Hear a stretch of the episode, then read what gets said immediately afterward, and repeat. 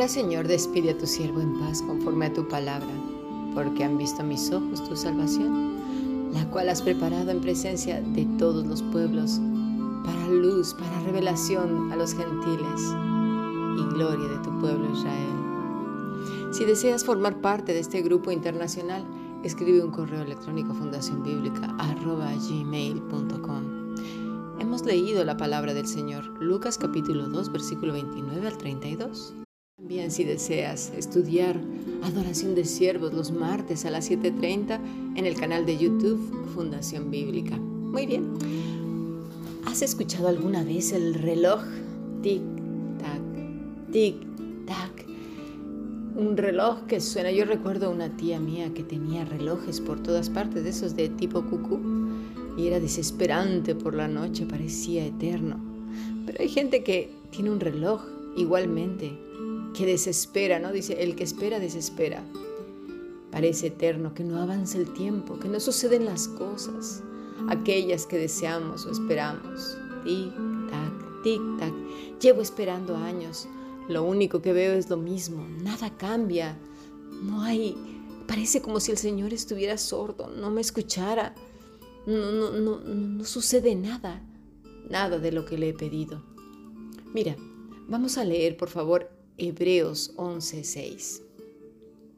Pero sin fe es imposible agradar a Dios, porque es necesario que el que se acerca a Dios crea que le hay y que es galardonador de los que le buscan.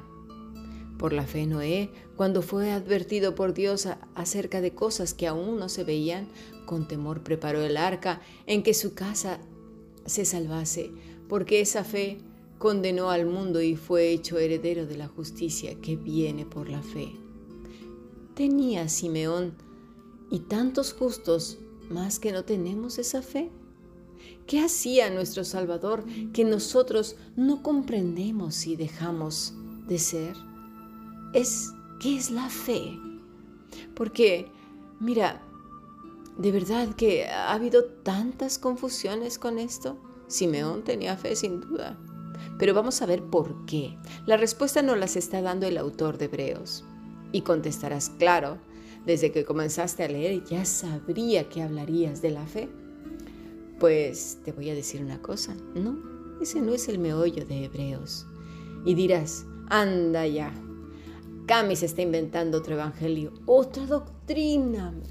Pues no, lo que pasa es que a veces no leemos bien porque efectivamente todo el capítulo se habla de la fe. Pero hay algo que es lo primero que va antes de la fe. Porque sin esto, te voy a dar una mala noticia. No va a haber fe. ¿Y qué es eso? Buscar a Dios. Vuelve a leer Hebreos 11:6. Pero sin fe es imposible agradar a Dios. Mira, mira, porque es necesario que el que se acerca a Dios crea que le hay y que es galardonador de los que le buscan. Hmm. Hay que buscar a Dios.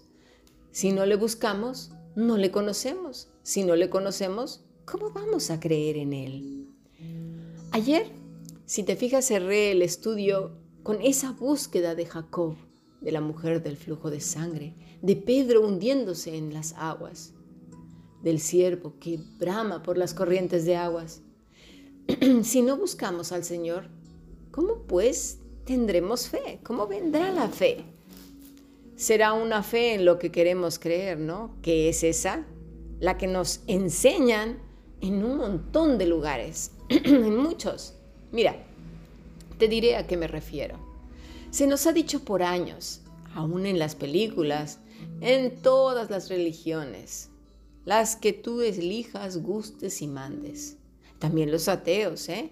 Y bueno, se nos ha dicho esta palabrita. Ten fe. Tú solamente ten fe. ¿Y cuál es la aplicación de esta palabra que sale en todo y que ya es un cliché? Ten fe, ¿verdad? Mira, te voy a dar la aplicación, unos ejemplos, y verás que la has escuchado más de una vez en labios de montones de gentes de todos los colores, sabores, tamaños y edades.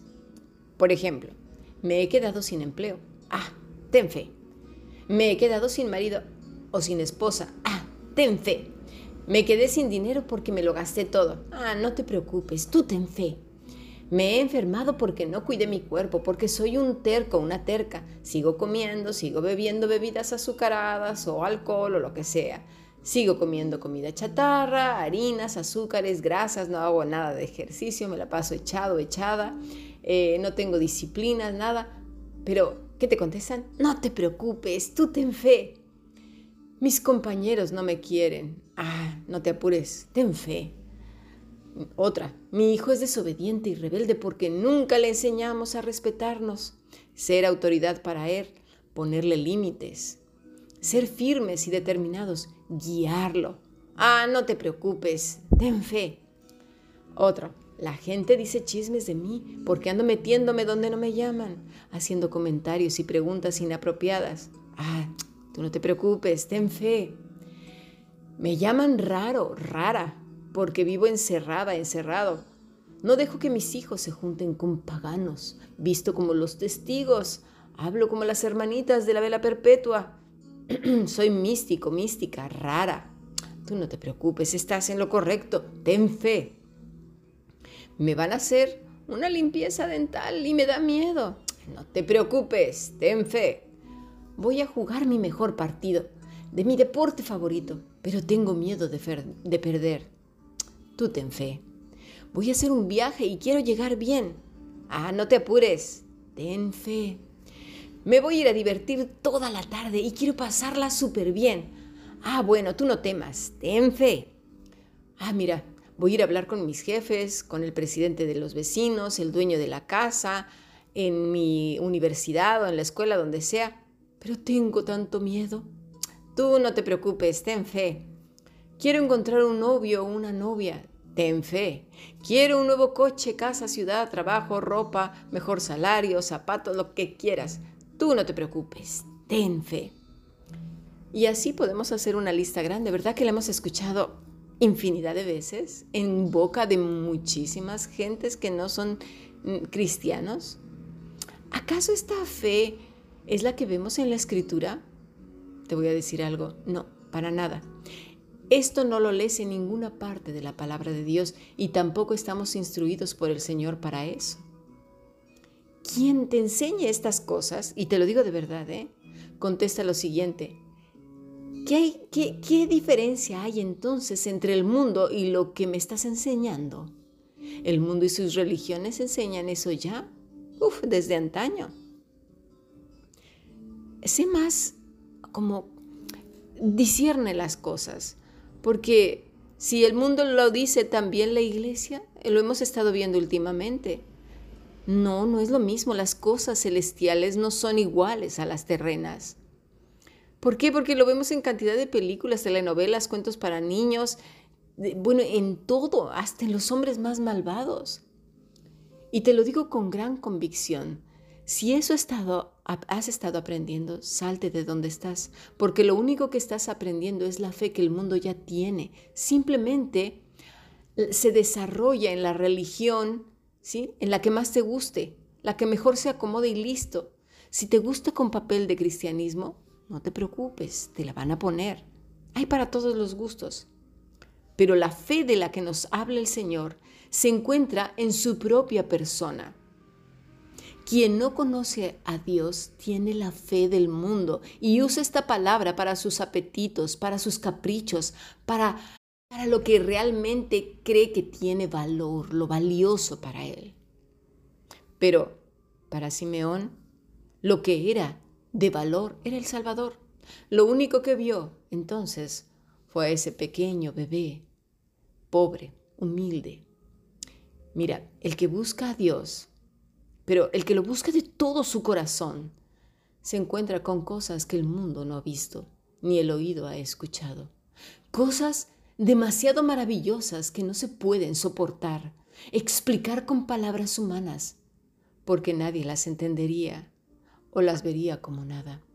¿Cuántas veces aún supuestos hermanos no lo pueden entender cuando hemos escuchado a Dios, cuando hemos leído la escritura y Dios nos ha hablado a través de ella y hemos comprendido cosas tan importantes, se nos han caído los velos y ¡buah! decimos, y lo vamos a contar y se nos queda viendo como, ¿eh? ¿De qué me habla este? Ah, sí, sí, qué bueno, ¿eh? Me, me alegro tanto por ti. ¿Te fijas? Cuando no hay el mismo espíritu, no hay el mismo gozo, porque hay un solo espíritu, ya lo hemos hablado, un solo Dios, un solo Jesucristo.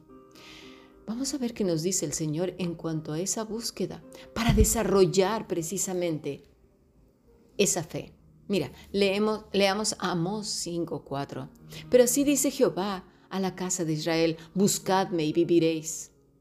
La palabra buscadme es darash, que quiere decir, y aquí es la clave, ¿eh? no es buscar como quien busca cualquier cosa, el mismo Señor Jesucristo ya nos dijo de esa mujer que busca, ¿verdad? Debajo de la cama, de, todos lados. Dice, Darash, frecuentar, seguir como en persecución, buscar, preguntar, consultar, demandar, cuidar, escudriñar, averiguar, indagar, mendigar. Mm, eso es lo que está diciendo el Señor.